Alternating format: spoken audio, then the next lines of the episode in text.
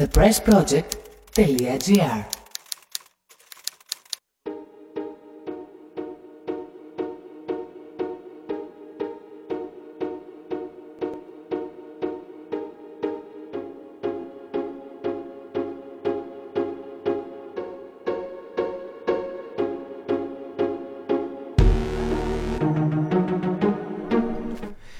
Φίλοι ακροατές, καλησπέρα σας. Είναι μαζί σας η εκπομπή Φιλοπορία του Δικτύου Ελεύθερων Φαντάρων Σπάρτακος. Την ε, εκπομπή παρουσιάζει το μέλος της Επιτροπής Αλληλεγγύης Στρατουμένων Νίκος Αργυρίου και ο Γιάννης, δικηγόρος της Επιτροπής Αλληλεγγύης ε, Στρατουμένων επίσης. Απόψε έχουμε την ιδιαίτερη χαρά να φιλοξενούμε στην παρέα μας αλλά και στην επίσης φιλόξενη συγνότητα του Press Project ε, το Γιώργο, το Γιώργο Αβιγερόπουλο έναν ιδιαίτερα δημιουργικό άνθρωπο, έναν άνθρωπο ο οποίος ε, χαιρόμαστε να απολαμβάνουμε όλες του τις ε, παρεμβάσεις ε, οι οποίες ε, έχουν κάτι να πούν, έχουν κάτι να θίξουν έχουν την ιδιότητα να θέτουν ερωτήματα να τροφοδοτούν το προβληματισμό όλων. θα πάμε σε ένα σύντομο διάλειμμα και θα επανέλθουμε σύντομα έχοντας την παρέα μας τον Γιώργο Αυγερόπουλο.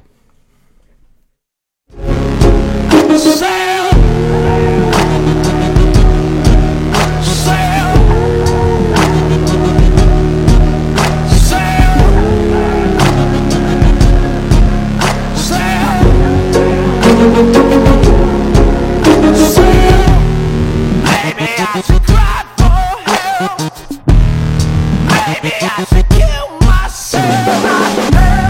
Blame it on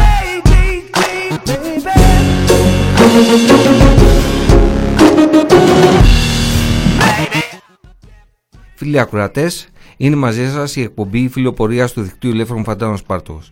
Σας ε, προαναφέραμε ότι απόψε στην παρέα μας ε, θα είναι ένας ιδιαίτερα δημιουργικός άνθρωπος, ένας φίλος από το παλιά, ε, ο Γιώργος Αυγερόπουλος. Ο Γιώργος Αυγερόπουλος, ο οποίος είναι ορισμός του μάχημου δημοσιογράφου, ένας άνθρωπος ο οποίος ε, ε, παρεμβαίνει και αξίζει να παρακολουθήσουμε όλο το έργο του, γιατί καταπιάνει με ζητήματα τα οποία αφορούν το λαό μας, αλλά η ευαισθησία του και η καλλιτεχνική του ενασχόληση αφορά το σύνολο θα λέγαμε του πλανήτη, το σύνολο των δυστυχισμένων. Επιτρέπουμε να έχουμε αυτή την εκτίμηση. Θα καλωσορίσουμε λοιπόν τον ε, Γιώργο Αυγερόπουλο. Ε, μας Καλησπέρα. Καλησπέρα, καλησπέρα και στους ακροατές σας. Αφορμή για την ε, σημερινή ε, παρέμβασή σου Γιώργο για το κάλεσμα στην εκπομπή μας ε, είναι το τελευταίο σου ντοκιμαντέρ με τον τίτλο «Παρόντες». Ένα ντοκιμαντέρ το οποίο είναι αφιερωμένο ε, στα ζητήματα της ε, COVID και μετά COVID εποχής, στα ζητήματα που μας αφορούν όλους με δραματικό τρόπο ε, θα λέγαμε και αφορούν την κρίση την οποία αντιμετωπίζει ο λαός μας, τα προβλήματα τα οποία έχουν ανακύψει από τον κορονοϊό. Όμως η παρέμβασή σου έχει να κάνει ε, με ένα σύνολο ε, παραγόντων το οποίο φωτίζει με ιδιαίτερο τρόπο ε, και έχουν καταρχήν να κάνουν με το σε ποια κατάσταση βρισκόταν ο λαός μας όταν προέκυψε αυτή η κρίση, σε ποια κατάσταση βρισκόταν το σύστημα υγείας.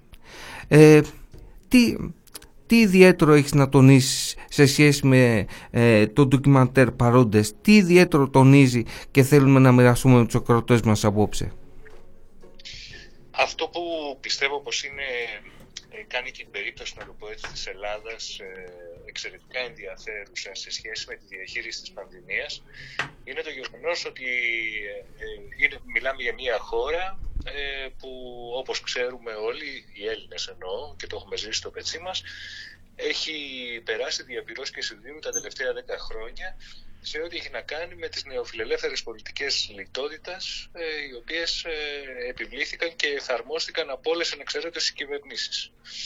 Ε, αυτό, είναι, αυτό είναι αυτό που κάνει ακριβώς την περίπτωση της Ελλάδας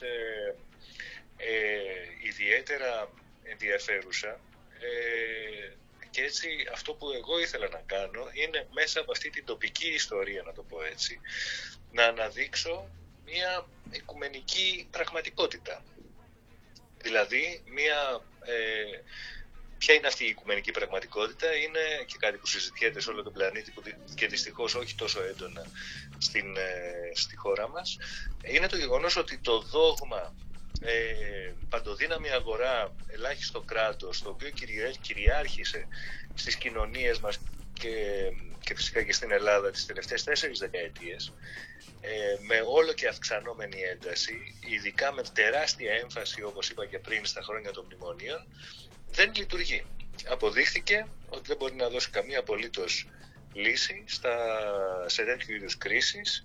Αποδείχθηκε ότι ε, ίσα ίσα να μπορεί να δημιουργήσει προβλήματα. Το είδαμε με την άστρα με την υπόθεση της Ευρωπαϊκής Ένωσης, τη διαμάχη που είχε με την φαρμακευτική εταιρεία AstraZeneca κτλ. Και ε, αποδείχθηκε τέλος πάντων ότι ο βασιλιάς είναι γυμνός. Ότι, το, ε, ότι ε, οι δημόσιες πολιτικές είναι αυτές που μπορούν να δώσουν τη λύση. το ελάχιστο κράτος το οποίο ε, πρέσβευαν δεν αποτελεί λύση. Ότι το, ότι το, το δημόσιο σύστημα υγείας δεν είναι βάρος αλλά είναι επένδυση.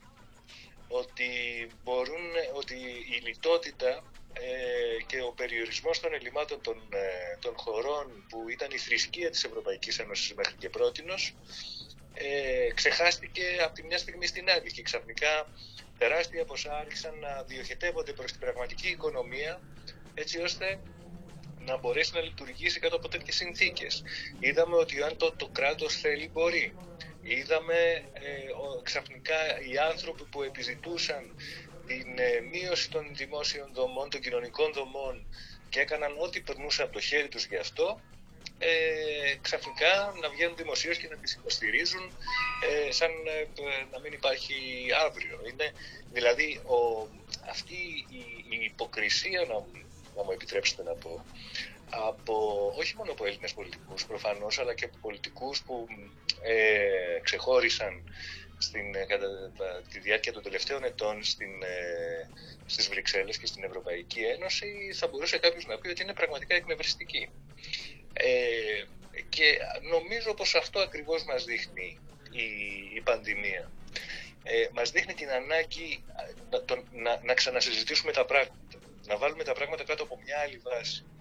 Μας δείχνει την ανάγκη ύπαρξης και καθορισμού ενός νέου κοινωνικού συμβολέου αυτό που σας λέω τώρα δεν το λέω, δεν, δεν είναι κάτι το οποίο το λέει ο Αυγερόπουλος γιατί έτσι του ήρθε και του κατέβηκε στο κεφάλι. Το έγραφαν ήδη από τον Απρίλιο του 2020, δηλαδή κατά μισή τη παγκόσμια πανδημία, η Financial Times. Η Financial Times, όπως ενδεχομένως γνωρίζετε, είναι ένα έντυπο το οποίο απευθύνεται στους μεγάλους παράγοντες της αγοράς αυτό είναι ε, ενδεικτικό για το πού πάει το πράγμα. Έγραφαν οι Financial Times ήδη από τον Απρίλιο του 20 ότι χρειάζεται ένα νέο κοινωνικό συμβόλαιο πια, ότι ο ιός ξεγύμνωσε, έτσι ακριβώς, αυτή ήταν η φράση που χρησιμοποίησαν, ξεγύμνωσε τις αδυναμίες του κοινωνικού συμβολέου και του κοινωνικοπολιτικού συστήματος που δεσπόζει στις κοινωνίες μας τις τελευταίες δεκαετίες ε, και ότι πλέον πρέπει να, ε, και ότι πλέον πρέπει να ε, οι, οι τομείς όπως ας πούμε το, τα συστήματα υγείας, δημόσιας υγείας δεν πρέπει να θεωρούνται βάρος αλλά επένδυση. Δηλαδή είναι, ε, δεν είναι, ξέρετε, δεν, δεν έπαθε κάτι, δεν έπαθαν, ε, ε, δεν αριστερίζουν οι Financial Times, να το πω έτσι. Είναι πολύ απλά ένα μεγά, ένα, το σήμα της αγοράς το σήμα των μεγάλων παιχτών της αγοράς προς την πολιτική ελίτ ότι το πράγμα πλέον αρχίζει και χάνεται. Γιατί χάνεται; Γιατί ο ιός αρχίζει, η πανδημία δηλαδή, αρχίζει να, ε, και, όχι, και το έχει κάνει τελείως φανερό πια αυτό, να εντείνει τις ανισότητες. Οι ανισότητες εντείνονται σε τεράστιο βάθμο αυτή τη στιγμή που μιλάμε. Επομένως όλοι αντιλαμβανόμαστε ότι η αγορά δεν μπορεί να λειτουργήσει σε ένα περιβάλλον πολλωμένο. Χρειάζεται κοινωνική ειρήνη για να συμβεί αυτό. Και αυτός ακριβώς είναι και ο λόγος ε, που, που, ε, που, που γράφτηκαν αυτά τα λόγια, να το πω έτσι. Και αυτός είναι ακριβώς και αυτά είναι τα συμπεράσματα που πρέπει να εξάγουν αν θέλετε, από αυτή την, ε, ε, την περιπέτεια που ζούμε, από αυτή την τραγωδία μάλλον που ζούμε τον τελευταίο χρόνο.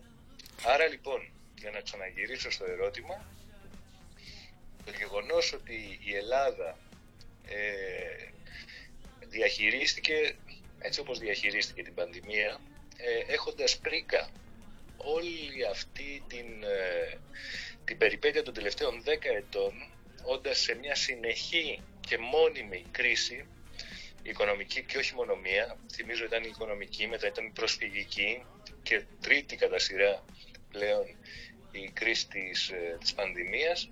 Ε, πιστεύω πως είναι μια πάρα πολύ ενδιαφέρουσα περίπτωση που αφορά όχι μόνο προφανώς τους Έλληνες, αλλά δίνει και ένα πολύ καθαρό στίγμα για την επίπτωση αυτών των, ε, που είχαν αυτές οι πολιτικές ε, και το πώς ξεγύμνωσαν στην ουσία και άφησαν να βοήθητη μια ολόκληρη κοινωνία που δεν είναι άλλη από την ελληνική.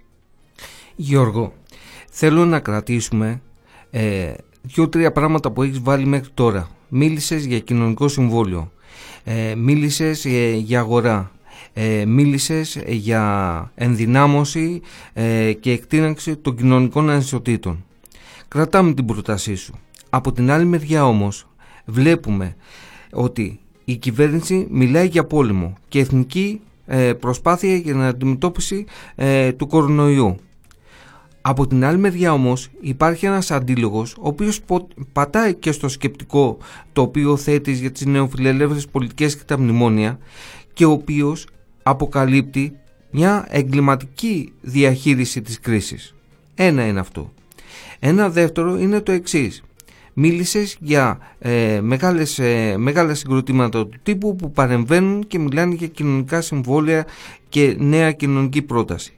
Από την άλλη μεριά όμως έχουμε μια τεράστια ε, σύγκρουση συμφερόντων, καπιταλιστικών συμφερόντων, έχουμε μια σύγκρουση και όξυνση των ανταγωνισμών.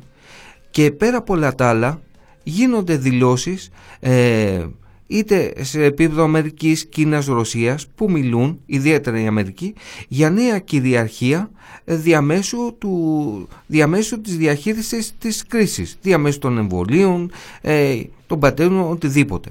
Εσύ με την ικανότητα και τη δυνατότητα που έχεις να κινείσαι εντός και εκτός συνόρων, πώς τοποθετήσει απέναντι σε όλα αυτά, πού, πού βλέπεις να πηγαίνει το πράγμα; Αυτό είναι μια πάρα πολύ ωραία ερώτηση. Το πού βλέπεις να πηγαίνει το πράγμα, την οποία δυστυχώς δεν μπορώ να απαντήσω, γιατί αν το ήξερα, ειλικρινά σας μιλάω, θα το είχα ήδη κάνει γνωστό. Δεν είμαι προφήτης, ωστόσο αντιλαμβάνομαι, αυτό που αντιλαμβάνομαι είναι το εξής, ότι υπάρχουν δύο πολύ μεγάλες τάσεις. Η πρώτη είναι αυτή που σας ανέφερα πριν. Δηλαδή η ανάγκη ύπαρξης ενός νέου κοινωνικού συμβολέου, η ανάγκη τον, του να ξαναδούμε τον τρόπο με τον οποίο έχει οργανωθεί η κοινωνία μας ακόμα ε, μέσα σε αυτό το καπιταλιστικό σύστημα το οποίο ε, φαντάζει αυτή τη στιγμή που μιλάμε να είναι ε, το κυρίαρχο. Έτσι. Ωστόσο, εδώ να ανοίξω μια παρένθεση και να πω ότι ο καπιταλισμός με τον νεοφιλελευθερισμό ε, δεν ήταν πάντα αγκαλιά, γνωρίζετε. Δηλαδή, ο, ο, είναι τελείως διαφορετικός ο καπιταλισμός, ας πούμε, τις δεκαετίες του 30, του 40, του 50, του 60, του 70, υπάρχουν τεράστιες διαφορές από μια χρονιά στην άλλη, μια δεκαετία στην άλλη, έτσι, από τον καπιταλισμό που ζούμε σήμερα. Έτσι, που έχει αγκαλιάσει τον νεοφιλελευθερισμό και τον, ε, γιατί, και τον αγκάλιασε το, το, τη δεκαετία του 80 γιατί βόλευε. Ε, και τώρα μπορεί να τον ε, ξεαγκαλιάσει, να το πω έτσι, αν θέλετε, και να τον, να τον αποτινάξει ε, γιατί ε, φαντάζει παροχημένο. Είναι πλέον παροχημένο. Το λένε όλοι αυτό. Δηλαδή, διαβάζω αναλύσεις σε ξένες εφημερίδες και mainstream έντυπα, τα οποία λένε ότι ο νεοφιλελευθερισμός είναι νεκρός. Μιλάω για τέτοιους τίτλους. Τώρα, προφανώς το σύστημα βολεύει. Και όταν λέω βολεύει, βολεύει την πολιτική ελίτ, γιατί δεν καλείται να πάρει τεράστιες αποφάσεις οι οποίες κρίνουν κτλ. Δηλαδή, ειδικά μιλάω για την Ευρωπαϊκή Ένωση έτσι, και τους γραφειοκράτε των Βρυξελών. Αυτό που συμβαίνει είναι ότι κάνουν διαχείριση. Ε, δια, διαχείριση των. Ε, ε, ε διαχείριση πολιτικής και το πολιτικής θα το βάζεις και μέσα σε, μέσα σε εισαγωγικά. Στην ουσία αυτό που συμβαίνει είναι μια, ε, μια διαχείριση η οποία έχει να κάνει με, την, ε, με το τι θέλει, τι θέλει η οικονομική ελίτ, τι θέλουν οι μεγάλοι παράγοντες, τι θέλει η πολιτική ελίτ από την άλλη κτλ. Επομένως, Αυτό το σύστημα λοιπόν βόλευε και προφανώς θα υπάρξουν δυνάμεις που θα στρέψουν την προσοχή τους προς τα και όλες τις δυνάμεις ε, προς το, προς το να διατηρηθεί αυτή η, η υπάρχουσα κατάσταση. Αλλά νομίζω ότι αν μετά το τέλος της πανδημίας επιστρέψουμε, γιατί θα, θα υπάρξει το ερώτημα, ξέρετε, ε, και είναι πολύ απλό το ερώτημα. Το ερώτημα είναι ποιος θα πληρώσει για όλα αυτά. Αν λοιπόν επιστρέψουμε στις πολιτικές του παρελθόντος να την πληρώσουμε εμείς, οι πολλοί, ε, τότε νομίζω ότι αυτό έχει παρατραβήξει πια. Έτσι. Ε, και νομίζω, προ, προ, προς Θεού δεν μιλάω μόνο για την Ελλάδα τώρα, έτσι. Αντιλαμβάνεστε, μιλάω για τους λαούς όλου του κόσμου. Αν λοιπόν όλο αυτό ε, κληθούμε να το πληρώσουμε πάλι εμείς, ε, τότε δεν θα έχουμε μάθει απολύτως τίποτα ε, και θα είναι σαν να, ε, σαν να έχουμε υποτιμήσει όλο αυτό που περάσαμε, όλο αυτό τον καιρό και όλες αυτές τις ζωές που χάθηκαν. Ε, πιστεύω ότι κάτι πρέπει να συμβεί. Πιστεύω ότι αυτό μπορεί να δημιουργήσει ένα πρόταγμα, που σήμερα πρόταγμα δεν υπάρχει, Δεν υπάρχει ένα έντονο πρόταγμα που να βγει μπροστά και να το ακολουθήσει ο κόσμος, να το πω έτσι. Η πανδημία μας δίνει όμως αυτή την, την ευκαιρία, να το πω έτσι, να δημιουργηθεί ένα πρόταγμα, να υπάρξει. Και αυτό ε, ε, είναι προφανές ότι θα υπάρξουν δυνάμεις οι οποίες θα θέλουν να συνεχιστεί η προτεραία κατάσταση ε, σαν να μην έχει συμβεί απολύτως τίποτα. Εντάξει, το ξεπεράσαμε, τελείωσε, ε, πάμε πάλι έτσι όπως ξέραμε πριν. Το θέμα είναι αν ε, εκεί ε, εμείς θα αντιδράσουμε ή όχι. Γιώργο, θέλω μια τελευταία κουβέντα ε, και να, αφού σε ευχαριστήσω για την ε, παρέμβασή σου ε, για τους ανθρώπους με τους οποίους ήρθες σε επικοινωνία ε, στα νοσοκομεία ε, με τους υγειονομικούς για τους οποίους η εκπομπή ή το ντοκιμαντέρ παρόντες έκανα μια μεγάλη προσπάθεια να έρθουν δίπλα στους ανθρώπους αυτούς. Τι έχεις να πεις ποια είναι η εμπειρία σου ποια είναι οι εικόνες τις οποίες έχεις σχηματίσει; Η πρώτη επαφή που είχα μπαίνοντα σε ένα νοσοκομείο για COVID-19 ασθενείς ήταν το... στις αρχές Μαΐου, αν θυμάμαι καλά, το 2020 όταν ακόμα τα πράγματα ήταν, ε, ξέρετε, δεν είχαν καμία σχέση με το αυτό που ζούμε σήμερα, έτσι. Ε, Παρ' όλα αυτά τους θαύμασα, δηλαδή ήταν, ε, οι άνθρωποι είναι, είναι ήρωες. Δηλαδή, έκανα, καταρχήν να ξέρετε, έκανα μία ώρα να μπω ε, εξαιτίας του υγειονομικού πρωτοκόλλου. Δηλαδή, ένας γιατρός για να μπει μέσα στη μία, στη μέση, ξέρω εγώ, στη μονάδα αυξημένης φροντίδας, ε, ακολουθεί ένα πρωτόκολλο το οποίο είναι βασανιστικό. Ε, πρέπει να, να, να βάλει αυτό, μετά από πάνω από αυτό το άλλο, μετά, μετά κάτι άλλο, μετά, και όλα αυτά γίνονται με μια σειρά ε, και ταυτόχρονα θα πρέπει να ξεντηθεί και όλα στη συνέχεια να τελειώσει ας πούμε, και να ε, προσπαθήσει να γυρίσει σπίτι του χωρίς να κολλήσει την οικογένειά του τέλος πάντων. Ε, οι άνθρωποι είναι, είναι πραγματικά μια τρομερή τεράστια μάχη και το παράπονο τους πάντα ήταν το γεγονός ότι το Εθνικό Σύστημα Υγείας που βγήκαμε και ε, που στήριξε τέλος πάντων μια ολόκληρη κοινωνία αν θέλετε και την κράτησε όρθια ε, στελεχώνεται με συμβασιούχους αυτή τη στιγμή. Ε, ότι ε, ε, οι προτάσεις των γιατρών προσλάβετε προσωπικό, φέρτε το να το εκπαιδεύσουμε γιατί δεν θα σε κάνει καλά το ντουβάρι και, και το monitor και το καλώδιο. Θα σε κάνει ο γιατρός, ο εκπαιδευμένος γιατρός. Ε, αυτό δεν, δεν εισακούστηκε. Δηλαδή η κυβέρνηση είχε τόσο καιρό να προετοιμαστεί, είχε τόσους μήνες να, να προετοιμαστεί και δεν έκανε απολύτως τίποτα γιατί φοβάται ότι όταν θα πάρουμε τους γιατρούς, μετά ότι θα περάσει η πανδημία, θα μας μείνουν οι γιατροί και να το υπέροχο σύστημα υγείας. Λες και όταν έχεις ας πούμε ένα στρατό, έτσι, για να πάω και στα δικά σας, ε, τον, ε, τον, τον φτιάχνεις λίγο πριν τον πόλεμο. Δεν τον φτιάχνεις έτσι. Τον φτιάχνεις, τον εκπαιδεύεις, τον έχεις εκεί. Ακριβώς το ίδιο πρέπει να συμβεί με το, με το Εθνικό Σύστημα Υγείας. Δηλαδή, έχουμε ακούσει απίστευτες ατάκες, οι οποίες, ενώ στην επικαιρότητα, έτσι, από διάφορους ανόητους, θα ε, μου επιτρέψετε να πω ανθρώπους οι οποίοι δεν καταλαβαίνουν ότι ένα εθνικό σύστημα υγείας αξιόμαχο είναι πυλώνας της κοινωνίας. Είναι πυλώνας της κοινωνίας. Πώς να το κάνουμε; δηλαδή. Και το είδαμε πολύ καλά. Όσα κράτη είχαν συστήματα υγείας τα οποία ε, ήταν δημόσια, είχαν, ε, ήταν τεχνολογικά προηγμένα και υπήρχαν επενδύσεις σε αυτά, αυτά τα κράτη πήγαν πολύ καλά στην αντιμετώπιση της πανδημίας. Καλύτερα από άλλα κράτη που είχαν ιδιωτικά συστήματα υγείας, ό,τι να είναι, όπου πέθανε ο κόσμος στους δρόμους. Ηνωμένες Πολιτείες, Βραζιλία. Δηλαδή είναι φοβερό αυτό το πράγμα, το να μην γίνεται κοινή αντίληψη. Αλλά φωνάζει η κοινωνία, αλλά ποιος την ακούει; Αυτό είναι το θέμα. Ήταν γεγονός ότι ιδίως στην Αμερική ε, καταγράφονται τα περισσότερα θύματα ε, σε σύγκριση με τους ε, πολέμους στους οποίους ε, έχουν συμμετέχει οι Ηνωμένες Πολιτείες Αμερικής αλλά τα θύματα αυτά τα περισσότερα είναι οι φτωχοί. Όμως Γιώργο θα ήθελα να σου μεταφέρω ένα ερώτημα ακροατή για το τέλος. Ε, πού μπορεί να βρει κανένας ε, το ντοκιμαντέρ; Ε, υπάρχουν και άλλα ερωτήματα ακροατών που αναφέρονται στο ντοκιμαντέρ ε, παρόντες και ρωτούν πού μπορεί κάποιος να το, να το δει, να το βρει. Είναι, έχει, αφού έπαιξε δωρεάν για περίπου 10 μέρες αν ε, δεν κάνω λάθος, ε, θα, θα ανακοινωθεί πολύ σύντομα η επόμενη του πορεία. Να ξέρετε ότι σε αυτό το διάστημα ήταν περίπου 70.000 άνθρωποι. Πάρα πολύ μεγάλο νούμερο. Τεράστιο. Ε, και είναι μια πρωτοβουλία, ε, καταρχήν να σας πω ότι είναι μια, μια, μια, μια, μια παραγωγή, μια συνεργασία της, ε, του IMED με την ε, Small Planet Productions.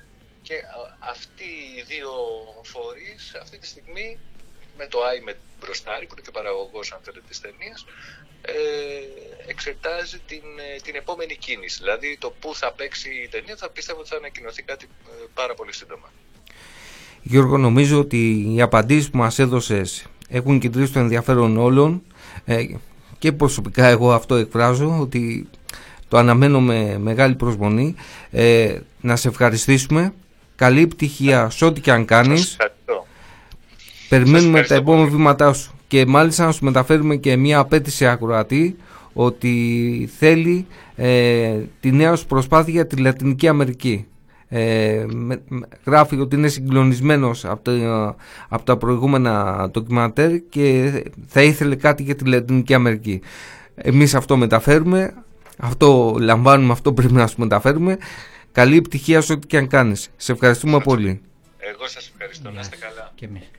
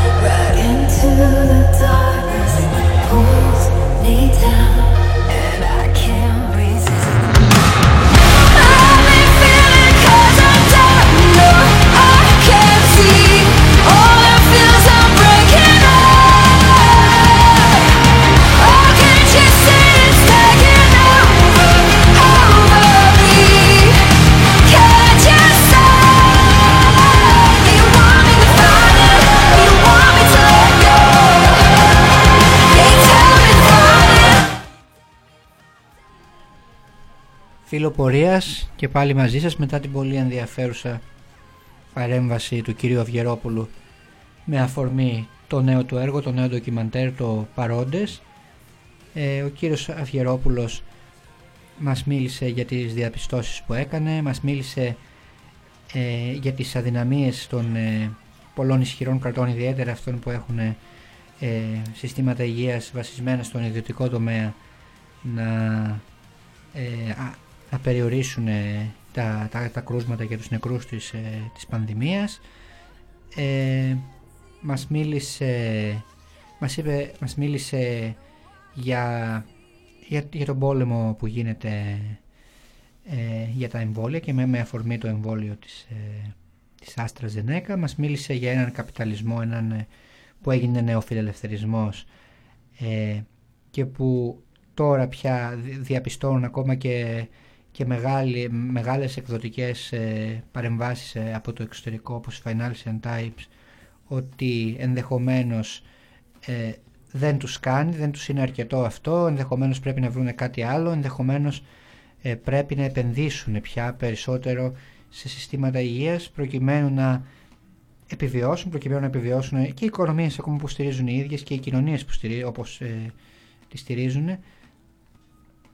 Ε, παρά να βλέπουν τα συστήματα υγείας ε, σαν, ε, σαν ένα βάρος, ένα δημόσιο βάρος που το μόνο που κάνει είναι να, να τρώει χρήματα από το κράτος. Μας μίλησε για τις εικόνες που είδε στα νοσοκομεία, μας μίλησε για τους γιατρούς που ζητάνε ε, βοήθεια, για τους γιατρούς που δεν ζητάνε συμβασιούχους, που, δεν ζητά, που θα μπαίνουν ε, στα νοσοκομεία μόλις ξεσπάσει η πανδημία, αφού ξεσπάσει ο πόλεμος, αφού ανάψει η πυρκαγιά, αλλά για μόνιμο προσωπικό, το οποίο θα είναι ε, διαθέσιμο, θα είναι ε, ανα πάσα στιγμή, θα είναι εκπαιδευμένο, θα έχει ε, μόνιμη σχέση με το σύστημα υγείας, προκειμένου να μην καλείται την τελευταία στιγμή να βγάλει τα κάστανα από τη φωτιά όταν αυτά έχουν ήδη καεί. Γιάννη, ε, καλά κάνεις και τονίζεις ε, από την παρέμβαση του Γιώργου του Αγερόπουλου το σημείο που ε, τονίζει ο, αυτός με τη σειρά του ότι κοιτάξτε να δείτε η κυβέρνηση βλέπει το δημόσιο σύστημα υγείας ε, σαν ε, ένα βάρος. ε, ένα βάρος το οποίο δεν πρέπει επομένως ε, να ενισχυθεί με γιατρούς, δεν πρέπει να ενισχυθεί με νοσηλευτές, δεν πρέπει να γίνουν μεθ, ε, κυρίως δεν πρέπει να ανοίξουν τα νοσοκομεία. Νοσοκομεία βεβαίως τα οποία έχει κλείσει προηγουμένως ε, η Νέα Δημοκρατία και το Πασόκ και οι κυβερνήσεις του ε, ΣΥΡΙΖΑ προκειμένου να ε, υλοποιήσουν τα μνημόνια και σε μεγάλο βαθμό να ενισχύσουν το ιδιωτικό σύστημα υγείας. Από την άλλη μεριά όμως μπαίνει ένα ζήτημα. Το πώς θα αντιμετωπιστεί η κρίση. Καθώς τα κρούσματα αυξάνουν και αυξάνουν πολύ, οι διανοσιολογημένοι, ε, οι νεκροί, η κυβέρνηση προχωρά ε, στην επιστράτευση και πάλι του στρατού. Ε, ας θυμηθούμε ότι ε, η κυβέρνηση από την πρώτη στιγμή προσπαθεί να αναδείξει τον κοινωνικό ρόλο όπως λέει του στρατού δηλαδή τι κάνει; Ουσιαστικά τα κενά τα οποία έχουν δημιουργηθεί στο σύνολο του κρατικού μηχανισμού από τα νοσοκομεία σήμερα. Ε, τις ε, πυρκαγιές και τους πυροσβέστες ε, χτες που οι, οι φαντάροι θα πάνε να σβήνουν τις φωτιές ε, ε, τις ε, κακοκαιρίες. Ε, συνολικά την πολιτική ε, προστασία. Αλλά και σε άλλους τομείς. Ε, οι φαντάροι να καθαρίζουν τις ακτές για να κονομάνε ε, οι επιχειρηματίες του τουρισμού. Ε, οι φαντάροι να συμπληρώνουν τα κενά της τοπικής ε, αυτοδίκησης τώρα ουσιαστικά αυτό που κάνει είναι επιστρατεύει ε, τα στρατιωτικά νοσοκομεία. Όμως για το ζήτημα το οποίο οτίθεται είναι σε ποια κατάσταση βρίσκονται τα στρατιωτικά νοσοκομεία. Και αν τελικά ο στρατός είναι σε θέση καταρχήν να ικανοποιήσει τις ε, ανάγκες του ίδιου του προσωπικού του. Είτε του μόνιμου είτε των φαντάρων. Νομίζω ότι το πιο χαρακτηριστικό σημείο αυτής της ε, πολιτικής ήταν η επιστράτευση ε, και μετατροπή του σε νοσοκομείο COVID ε, του 251 του Γενικού Νοσοκομείου της Πολεμικής Αεροπορίας. Εδώ αξίζει να τεθούν μια σειρά ερωτήματα. Καταρχήν, ποιες είναι οι δυνατότητες του Γενικού Νοσοκομείου της Πολεμικής Αεροπορίας; Γιατί πέρα από τις ε, προπα, ε, προπαγανδιστικές ατάκες, πέρα από τις ε, κορώνες των ε, δημοσιογράφων, όλων αυτών των ε, χαρτιλικωμένων ε, τύπων, πρέπει να βάλουμε και να συζητήσουμε τι πραγματικά γίνεται. Το Γενικό Νοσοκομείο της Αεροπορίας μπορεί να δώσει 180 κλίνες, ο οποίος ο αριθμός αυτός, αν δεν βελτιωθεί σύντομα η κατάσταση με τον κορονοϊό, πολύ σύντομα θα καλυφθεί. Ήδη οι πληροφορίες που υπάρχουν είναι ότι τα κρεβάτια στην Αθήνα έχουν καλυφθεί και ε, πολλοί με τρομοκρατία ε, τρομοκρατημένοι περιμένουν την ε, ακόμη μεγαλύτερη εκτείναξη των ε, κρουσμάτων COVID. Άρα μιλάμε, μιλούσαμε την προηγούμενη εβδομάδα όταν επιστρατεύσαν το 251 και 180 κλίνες. Ένα. Μας λένε ότι θα επιστρατεύσουν νοσοκομεία, ε, έρχεται ο στρατός να μας σώσει. Κάλμα. Τι σημαίνει αυτό; Καταρχήν, το μεγάλο πρόβλημα που υπάρχει με τα στρατιωτικά νοσοκομεία είναι το ζήτημα του προσωπικού. Καθώς η κυβέρνηση της Νέας Δημοκρατίας δεν προσέλαβε γιατρούς και νοσηλευτές για τα δημόσια νοσοκομεία ή το αντίστοιχο προσωπικό που απαιτείται για τους εμβολιασμούς, τράβηξε ένα πολύ μεγάλο αριθμό υγειονομικών από τα στρατιωτικά νοσοκομεία ο οποίος έχει μπει στο πρόγραμμα εμβολιασμού δηλαδή Ήδη τα στρατιωτικά νοσοκομεία έχουν τεράστια κενά στο προσωπικό γιατί τους γιατρούς και τους νοσηλευτές τους έχουν μεταφέρει στα εμβολιαστικά κέντρα. Ένα χαρακτηριστικό παράδειγμα είναι το σούπερ εμβολιαστικό κέντρο το οποίο επισκέφτηκε με κάμερες ο Πρωθυπουργός, ο Κυριάκος Μητσοτάκης την πρώτη μέρα λειτουργίας του το οποίο είναι στελεχωμένο σχεδόν αποκλειστικά με προσωπικό των ενόπλων δυνάμεων Κανένας όμως δεν λέει τι δυνατότητες έχουν τα στρατιωτικά νοσοκομεία και τι κενά τεράστια υπάρχουν. Όλοι λένε ότι τα στρατιωτικά νοσοκομεία θα επιστρατευτούν τα στρατιωτικά νοσοκομεία και που λένε προπαγάνδα. Και από πίσω γίνεται χαμός. Και κανένας δεν λέει για τις τεράστιες ελλείψεις που υπάρχουν. Το δεύτερο είναι το εξής, ότι υπάρχουν επιπλέον ελλείψεις και προβλήματα στην υποστήριξη των νοσοκομείων με υλικά δεν υπάρχουν υλικά.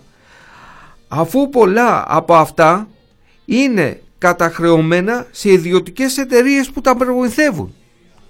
Επίσης κανένας δεν μιλάει για το γεγονός αυτό. Μάλιστα, πολύ πρόσφατα αποκαλύπτηκε η κατάσχεση τραπεζικού λογαριασμού νοσοκομείων των ενόπλων δυνάμεων. Είναι ε, κοινό μυστικό ότι το 401 αντιμετωπίζει ένα πολύ μεγάλο σκάνδαλο και έχει μπει μέσα και γίνεται έρευνα. Πολλοί μάλιστα δημοσιογράφοι μιλούν για ένα κενό στα οικονομικά του της τάξης των 5 εκατομμυρίων ευρώ. Ένα ερώτημα είναι το πού πήγαν αυτά τα λεφτά. Ένα ερώτημα. Το δεύτερο είναι ότι αυτό μεταφράζεται σε έλλειψη υλικών. Άρα τα στρατιωτικά νοσοκομεία τα οποία λέει η κυβέρνηση ότι θα επιστρατεύσει δεν έχουν ούτε γιατρούς ούτε νοσηλευτές αφού τους έχουν πάει στα εμβολιαστικά κέντρα αλλά ούτε υλικά καθώς χρωστάνε τεράστια ε, ποσά στις φαρμακευτικές εταιρείες. Το τρίτο ερώτημα το οποίο προκύπτει είναι το εξής. Αφού η κυβέρνηση και σε επίπεδο στρατού αντιμετωπίζει αυτά τα προβλήματα γιατί διαπραγματεύεται αυτή τη στιγμή την αγορά φρεγατών αξίας 5 δισεκατομμυρίων με τους Γάλλους και με τους Αμερικάνους; Και να πεθαίνει ο κόσμος και μάλιστα να αντιμετωπίζει αυτά τα προβλήματα το ίδιο το στρατιωτικό νοσοκομείο. Δεύτερο, η κυβέρνηση πήγε το Μάρτιο και ανακοίνωσε τις προσλήψεις 1.600 επαγγελματιών οπλιτών, μισθοφόρων στρατιωτών. Δηλαδή δεν υπάρχουν γιατροί, δεν υπάρχουν νοσηλευτές, είτε στο δημόσιο σύστημα υγείας είτε στα στρατιωτικά νοσοκομεία.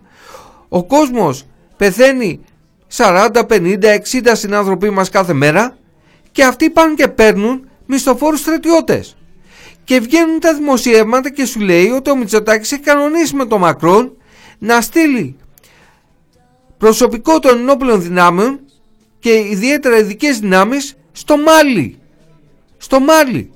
Και εδώ γίνεται πανικός. Θα φτάσουν 3.500-4.000 τα κρούσματα, Δεν υπάρχει μεθ, δεν υπάρχει και βάτη να νοσηλευτεί αυτός ο κόσμος. Οι γιατροί είναι στα κάγκελα, δεν φτάνουν με τίποτε. Φαντάζομαι τι έχει να γίνει τώρα με το άνοιγμα και όλα αυτά που λένε.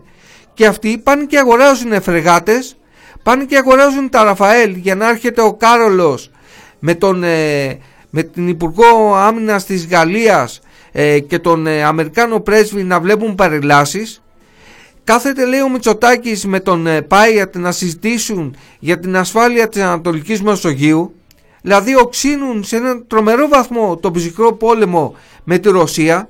Στέλνουν ε, πολεμικά πλοία ε, του πολεμικού ναυτικού στη Μαύρη Θάλασσα. Αγοράζουν ε, φρεγάτες, προσλαμβάνουν ε, μισοφόρους και ο κόσμος πεθαίνει κατά δεκάδες. Αυτή είναι η πολιτική της Νέας Δημοκρατίας. Αυτή είναι η κλιματική αμέλεια που μας περιέγραψε ο Γιώργος Αυγερόπουλος. Αυτή είναι η κατάσταση σήμερα. Αλλά ο Γιώργος Αυγερόπουλος είπε και κάτι άλλο.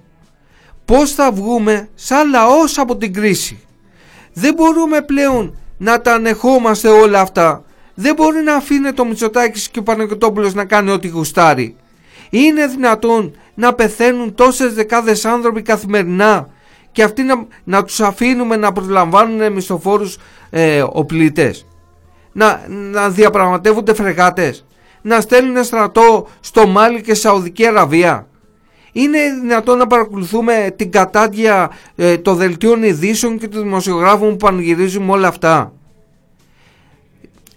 Αυτό είναι ίσως το μεγαλύτερο συμπέρασμα από αυτά που είπε ο Γιώργος ότι δεν επιτρέπεται σαν λαός να ανεχτούμε όλα αυτά. Να βγούμε από αυτή την ιστορία που δεν θα βγούμε γιατί αν ανοίξει ε, τον τουρισμό, αν ανοίξει αυτό και απογειωθούν ε, τα κρούσματα και οξυνθεί το πρόβλημα, μιλάμε για απίστευτες καταστάσεις. Πώς τοποθετεί το καθένας μας απέναντι σε αυτά; Είναι ερωτήματα τα οποία έθεσε ο Γιώργος θέτουμε εμείς με τη σειρά μας είναι ερωτήματα τα οποία πρέπει να μοιραστούμε με τους ακροατές μας και πρέπει να μοιραστούμε με όλο τον κόσμο και κυρίως πρέπει να μοιραστούμε την προσπάθεια των απαντήσεων σε όλα αυτά.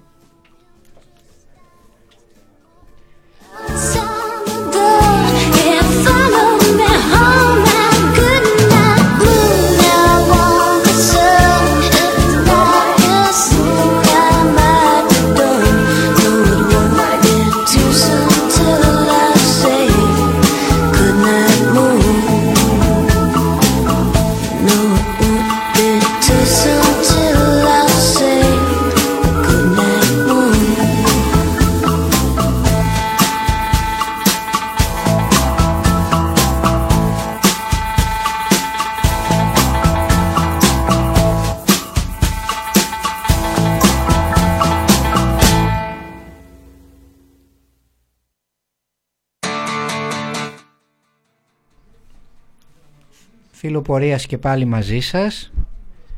Ε, είχαμε καταγγελία από τυχείο ε, περίπου στις, ε, λίγο πριν την 25η Μαρτίου από το 96 TF ε, όπου σε ένα φυλάκιο υπήρχαν ε, μας κατήγγειλαν φαντάρι. Ο ένας έγινε δύο και τα δύο κόσμματα γίνανε έξι. Ε, μας κατέ, κατήγγειλαν άθλιες συνθήκες. Τους φέρανε σε ένα αναρωτήριο το οποίο ήταν μέσα στη βρωμιά και παρατημένο. Ακόμα και σε μια γωνία βρισκόταν πεταμένο ένα κυπελάκι για ούρα έγραφε, με ένα κόκκινο υγρό που κανείς δεν ήξερε τι είναι. Χωρίς ζεστό νερό, με βρώμικα μπάνια και τουαλέτες. Οι μερίδες ήταν ε, για, για μωρά στην ουσία, πολύ μικρές. Και οι ασθενείς ζητήσανε νερό Κυριακή απόγευμα και τους πήγανε Δευτέρα μεσημέρι. Τους αφήσανε άρρωστους χωρίς νερό δηλαδή για σχεδόν μια μέρα. Ο γιατρός κάνει διάγνωση δια τηλεφώνου, μας ενημέρωσαν. Κανείς δεν τους πλησιάζει. Μας έχουν στείλει και φωτογραφίες, εδώ είναι πραγματικά πολύ άσχημες συνθήκες. Αυτό λοιπόν ήταν το αναρωτήριό τους. Όμως μετά, λίγες ώρες μετά την καταγγελία τους, λίγες ώρες μετά την καταγγελία και τη δημοσίευσή της από την Επιτροπή Αλληλεγγύης Στρατευμένων, κινητοποιήθηκε το ΓΕΣ και η μεραρχία και πάρθηκαν κάποια μέτρα, τους μοιράστηκαν τα απαραίτητα καθαριστικά προκειμένου να αντιμετωπίσουν την απερίγρατη βρωμιά, αλλά και είδη προσωπικής υγιεινής και επίσης ενίσχυσαν τη διατροφή τους. Τους επισκέφθηκε δε και γιατρός. Αυτό δεν σημαίνει ότι ακόμα δεν υπάρχουν τεράστιες ελλείψεις, αλλά είδατε τι έγινε μέσα σε μόλις λίγες ώρες μετά την καταγγελία τους. Ε, έχουμε και άλλη καταγγελία όμως είχαμε αποτυχίο για, για μοριακά τεστ που όπως και εκεί δεν έγιναν, που έγιναν, έγιναν rapid test, τα οποία έχουμε καταγγείλει, έχουμε καταγγείλει την ε, διαδικασία και την επιλογή καλύτερα να γίνονται rapid test, τα οποία είναι σε μεγάλο βαθμό αναποτελεσματικά. Συνεπώς αυτό οδήγησε στο να υπάρχουν, στο να υπάρχουν κρούσματα. Το να υπάρχουν κρούσματα και μάλιστα να υπάρχουν κρούσματα σε φαντάρους που ήταν φυλακισμένοι. Έχουμε και στο, 600, στο 228 από τη Δευτέρα, από χθες. Ε, στο 228 στοιχείο, εδώ και 100 μέρες φυλακισμένοι φαντάροι ε, διαμαρτύρονται και για τις άδειές τους. Δηλαδή δεν είναι μόνο ο κορονοϊός, ε, είναι και οι άδειες οι οποίες τους είχαν τάξει 8-12 μέρες και θα τους δώσουν 8. 8 ακόμα και σε φαντάρους οι οποίοι θέλουν δύο μέρες, μία για να πάνε και μία να γυρίσουν από την επιρωτική Ελλάδα ε, για τυχείο. Άρα στην ουσία μένουν 6 μέρες, ενώ δεν παίρνουν και για βίσματα, κυρίως οι οποίοι, τα οποία εξαφανίστηκαν στην ουσία ε, μόλις ε, σταμάτησε η διαδικασία κατάταξης. Αυτά από τυχείο. Γιάννη, κάνεις, κάνεις ε, πολύ καλά που ε, το τονίζεις ότι καταρχήν αποκαλύπτεται για μια ακόμη φορά ότι ο ίδιος ο στρατός διαδίδει τον κορονοϊό. Δηλαδή το παράδειγμα του 96 τι έθε στοιχείο δεν είναι μόνο ότι είχαν πεταμένους όταν λέμε πεταμένους με όλη την κυριολεξία της λέξης τους άρρωστους φαντάρους σε έναν κατάλληλο πανβρώμικο ε, χώρο που ουσιαστικά ούτε φαγητό τους δίναν ούτε νερό, ο γιατρός τους έπαιρνε τηλέφωνο για να κάνει διάγνωση και κινητοποιήθηκαν μόνο όταν βγήκε η ε, καταγγελία του Σπάρτακου.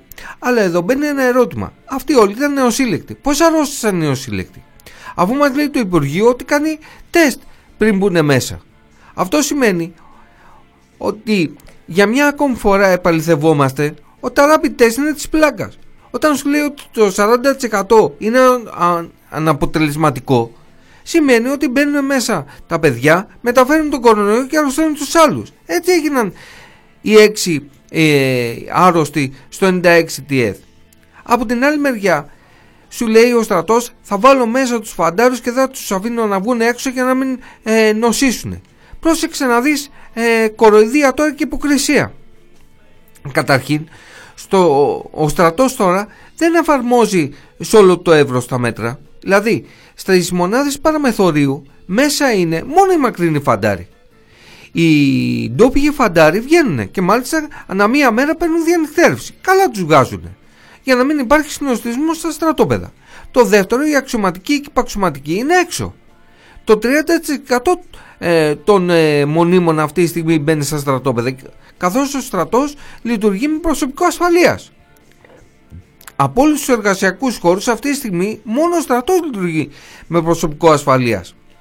Οι υπηρεσίες όλων αυτών μεταφέρονται στους φαντάρους οι οποίοι είναι από μακρινές περιοχές δεν τους δίνουν έξοδο τους κρατάνε στα στρατόπεδα. Και έρχεται το ΓΕΣ και το Υπουργείο Άμυνας και ανακοινώνει τις εορταστικές άδειες και λέει κοίταξε να δεις θα πάρετε 8 μέρες εορταστική άδεια και λένε τώρα τα παιδιά Πώς είναι δυνατόν να είμαστε μέσα τα, ε, οι μισοί έχουν γυρίσει από τα τέλη Δεκέμβρη και άλλοι μισοί έχουν γυρίσει από το Γενάρη. Λοιπόν, είναι, θα είναι μέσα 100 μέρες οι φαντάροι από μακρινές αποστάσεις. Όλοι οι άλλοι μπαίνουν βγαίνουν. Και θα δώσεις σε αυτούς που θέλουν δύο μέρες να πάνε και να έρθουν στις μονάδες 8 μέρες όσο θα δώσει και στους άλλους που είναι έξω και στους αξιωματικούς. Είναι διάκριση αυτό. Είναι ανισότητα ή δεν είναι, Γιάννη; Ε, φυσικά και είναι, γιατί μιλάμε για φαντάρους οι οποίοι δεν υπηρετούν υπό τις ίδιες συνθήκες. Υπηρετούν πολύ διαφορετικές συνθήκες. Έχουν να δουν 3,5 μήνες τα σπίτια και τις οικογένειές τους. Θα τα σκάσουν και χοντρά ε, προκειμένου να συμβεί αυτό, κυρίως όσοι είναι στα νησιά, αλλά και στην υπηρετική Ελλάδα. Ε, γιατί το ταξίδι είναι πολύ ακριβό, όπως έχουμε αναδείξει. Ε, και, και παρόλα αυτά αντιμετωπίζονται με τον ίδιο τρόπο οι φαντάροι οι οποίοι ε, έχουν τόσο καιρό να πάνε στα σπίτια τους με τους στρατιώτες οι οποίοι είναι μέρα παραμέρα έξω. Πολλοί από αυτούς μάλιστα μας καταγγέλλονται ότι είναι φαντάροι οι οποίοι έχουν μέσο και το χρησιμοποίησαν προκειμένου να τοποθετηθούν ε, σε περιοχή κοντά του τόπου κατοικία των γονιών τους. Ε, φυσικά και είναι, είναι αθέμητη διάκριση και είναι άνηση μεταχείριση. Ε, και μπορώ να σου διαβάσω κι άλλη μια καταγγελία. Πριν, πριν ναι. πας αυτό Γιάννη, ε, σε αυτό που είπες, πρόσεξε. Εδώ πρέπει να πούμε ότι υπάρχει απίστευτη αθλειότητα από τη Νέα Δημοκρατία με τα βίσματα. Δηλαδή αυτή η κατάσταση είναι, είναι τραγική. Όλοι ξέρουν ότι όπως κάθε σειρά έτσι και η σειρά του Γενάρη με το που έγιναν τα σπεν η παραμεθόρος άδειασε. Φύγαν τα βίσματα και ε, επέστρεψαν στις μονάδες πίσω και αφήσαν ε, τις μονάδες με πολύ συγκεκριμένο κόσμο. Κανένας όμως αυτή τη στιγμή δεν παραδέχεται επίσημα ότι υπάρχει αυτός το καθεστώς. Δηλαδή υπάρχει η αθλειότητα του βίσματος, υπάρχει η αθλειότητα των πελατειακών ε, σχέσεων και βγαίνουν οι υπουργοί και κάνουν δηλώσεις. Λέει ισότητα, ο νέος στρατός, εξυγχρονισμός και πίσω γίνεται έτσι κακομήρας.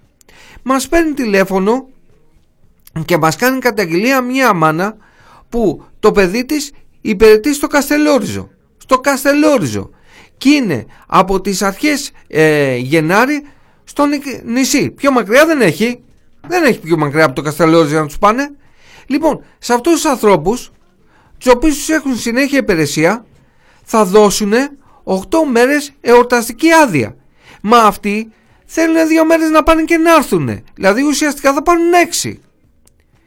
Είναι δυνατόν να συνεχίζεται αυτή η κατάσταση. Εμείς βγαίνουμε και το καταγγέλουμε και απαιτούμε να δώσουν περισσότερες μέρες άγραφες άδειες στους φαντάρους που είναι χωρίς έξοδο τόσο καιρό και υφίστανται αυτή την κατάσταση και θα ταξιδέψουν πολύ μακριά. Είναι δυνατόν να πάρει ο Αθηναίος, ο Θεσσαλονικής που υπηρετεί στην, ε, στην πόλη του μετά από την παραμεθόρια εννοείται που έχει κάνει ή ο Μητυλινιός ο Χιώτης που κατάγεται από εκεί και κάνει όλη τη θητεία του παραμεθόρου στον τόπο του να πάρει την ίδια άδεια με τον Φαντάρο ο οποίος κατάγεται από την Αθήνα και υπηρετεί στην άκρη της Ελλάδας στο Καστελόριζο καταλαβαίνουν αυτοί οι άνθρωποι το Υπουργείο, το ΓΕΣ με τις αποφάσεις που παίρνουν τι καταστάσεις δημιουργούν. Εμείς από την άλλη μεριά καλούμε τα παιδιά να βγουν παραπονούμενοι να βγουν στην αναφορά μαζικά να απαιτήσουν την και να υπερασπίσουν τα δικαιώματά τους. Όπως το είπες και εσύ πριν να απαιτήσουν ο στρατός να τους μεταφέρει δωρεάν να τους πληρώσει το κόστος μετακίνησης και να δώσουν περισσότερες μέρες άγραφης άδειας Γιάννη. Δεν μπορεί να συνεχιστεί αυτή η κατάσταση. Ναι, και πρέπει να, να, να καταλάβουν ότι δεν τους αξίζει να έχουν. Τους στείλανε που τους στείλανε με, εκεί πέρα σε στρατόπεδα τα οποία έχουν μάλιστα λίγο κόσμο προκειμένου να βολευτούν όσο το δυνατόν περισσότερα βίσματα στην Αθήνα, στη Θεσσαλονίκη και άλλες μεγάλες πόλεις ε, του υπηρετικού κορμού ε, και σε σχετικά κεντρικά, κεντρικά στρατόπεδα.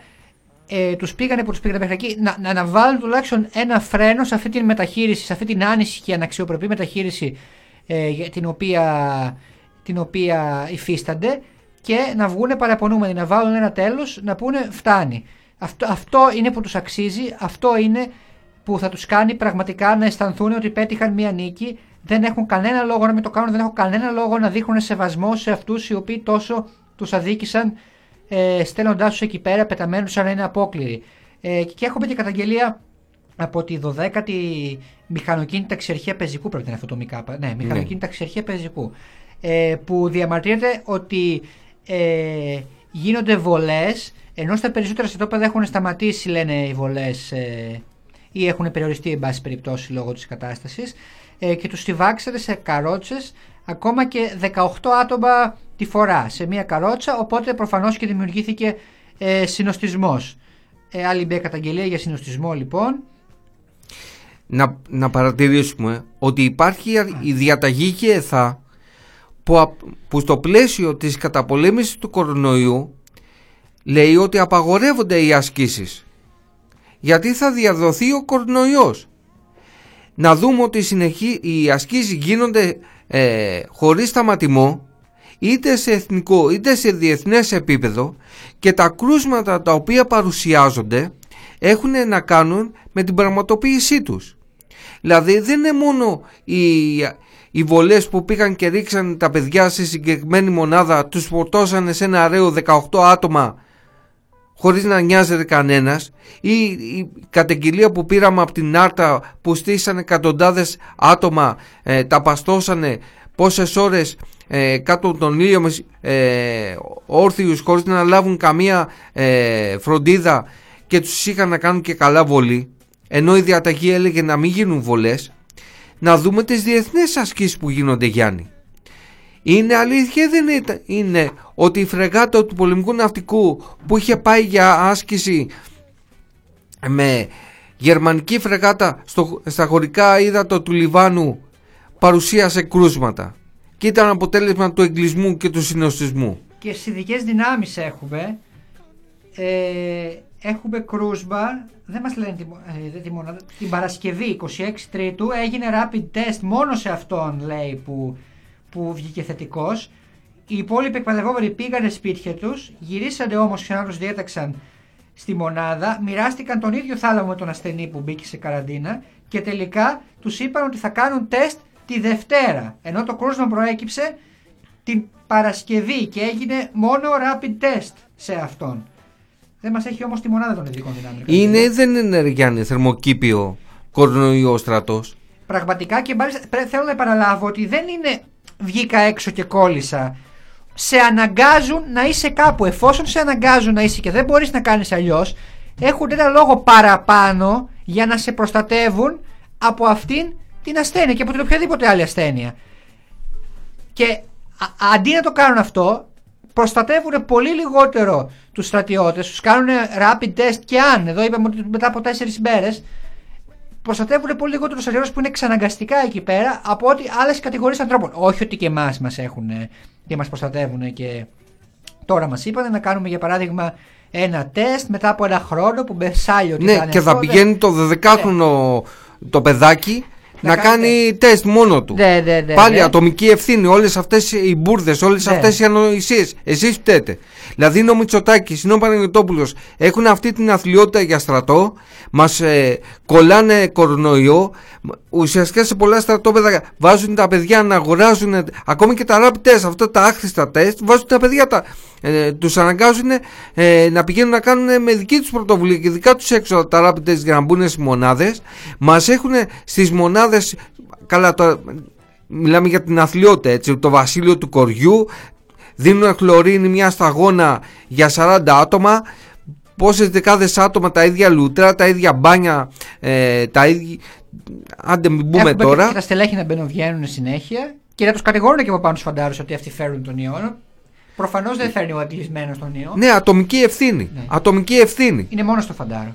Εδώ μιλάμε ότι ουσιαστικά έχουμε μετατρέψει πραγματικά τις μονάδες σε θερμοκήπιο κορονοϊού. Τις διαταγές, οι, οι διαταγές τους είναι κουρελόχαρτα. Σαν τα, σαν τα νομοσχέδια ε, της Κεραμέως είναι αυτά τα Απορώ γιατί τις βγάζουν τις διαταγές αφού δεν τις στηρούν.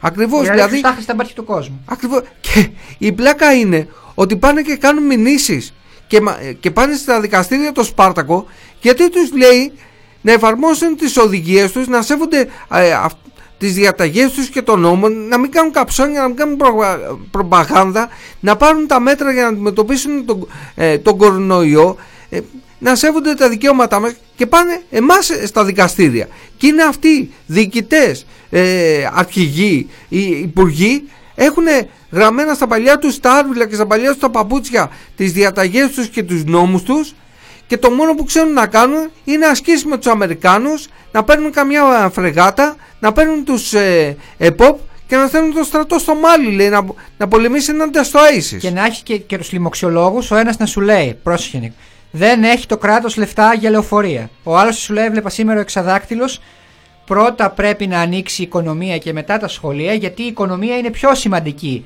Έρχονται λεφτά στο σπίτι. Ο άλλος σου λέει, Βατόπουλος, μου είπανε κάτι για προσωπικά δεδομένα, αλλά δεν το πολύ κατάλαβα για τα SMS και αυτά. Όλα αυτά που καμία σχέση, που είναι, που είναι προφανώς πολιτικές εκτιμήσεις το για, γιατί έχει λεφτά και γιατί όχι το κράτος. Για τα δισεκατομμύρια που δίνονται, για, δεν είναι ιατρικές εκτιμήσεις αυτά. Δεν είναι κολλάει, δεν κολλάει ο ιό, το που θα δώσει λεφτά το κράτος, είναι πολιτική εκτίμηση, ξεκάθαρα. Για τα δισεκατομμύρια που δίνουμε, ε, που σπαταλάμε ακόμα και σε αυτή την περίοδο για εξοπλισμούς, τι έχουν να πούνε όλοι αυτοί; και, και μας λένε για το, για το, αν, ποιο, για, για το αν έχουμε λεφτά για λεωφορεία ή αν θα ανοίξει ποτέ τα σχολεία ή, ή η οικονομία. Εγώ νομίζω Γιάννη ότι ξεκάθαρα η, η Νέα Δημοκρατία αποδεικνύεται ένα ακροδεξιό χιδαίο μαγαζί το οποίο δεν πρέπει να ασχολείται κανένας είναι ένα πράγμα που μπλέξαμε, μπλέξαμε και πρέπει να ξεμπλέξουμε με τους αγώνες μας. Ένα μαγαζί με παραμάγος ακροδεξιό την ελληνική λύση για να περνάει ό,τι αντεργατικό μέτρο θέλουν ε, ό,τι αντεργατική ρύθμιση επιθυμούν ε, όλα αυτά τα πράγματα τα οποία μας σκοτώνουν. Αλλά να κρατήσουμε τα αποτελέσματα που βγαίνουν από τα νέα γκάλο που η νεολαία τους γυρνάει την πλάτη που τους ε, βαράει ε, μαυρίλα και ψάχνονται αυτή τη στιγμή και τρέχει με Τσοτάκης να δει αν θα κάνει ένα σχηματισμό, αν θα κάνει εκλογές, πώς θα την κάνει, τι θα, τι θα ράνει.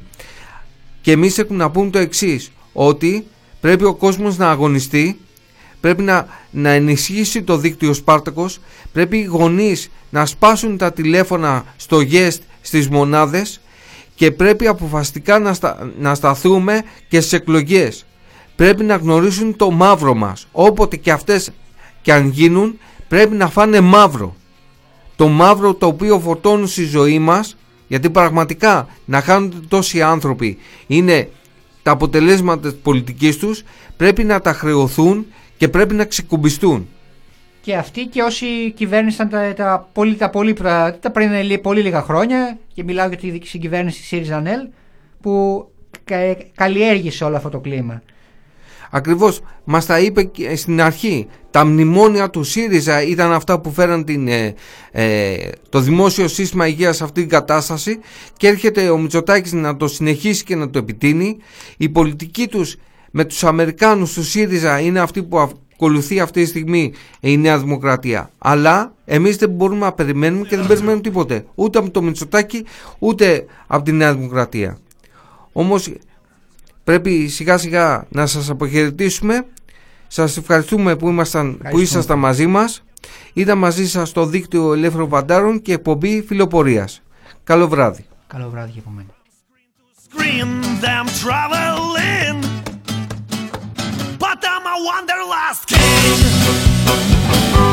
I stay on the